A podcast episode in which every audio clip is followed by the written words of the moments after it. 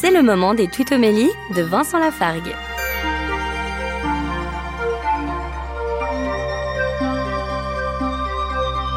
Dans la première lettre de Paul aux Corinthiens, chapitre 7, le verset 31 dit ⁇ Car il passe ce monde tel que nous le voyons ⁇ c'est vrai, nous savons bien que tout passe, tout ce qui est autour de nous passe. Il suffit de se retrouver en novembre pour s'apercevoir que tout semble passer et même mourir dans la nature. Et puis si au contraire nous sommes au printemps, eh bien on s'aperçoit que tout ressuscite aussi.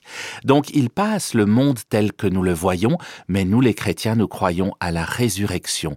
N'oublions pas donc de nous attacher à ce qui ne passe pas plutôt que à ce qui passe. Retrouvez Vincent Lafargue sur sa chaîne YouTube, Serviteur quelconque.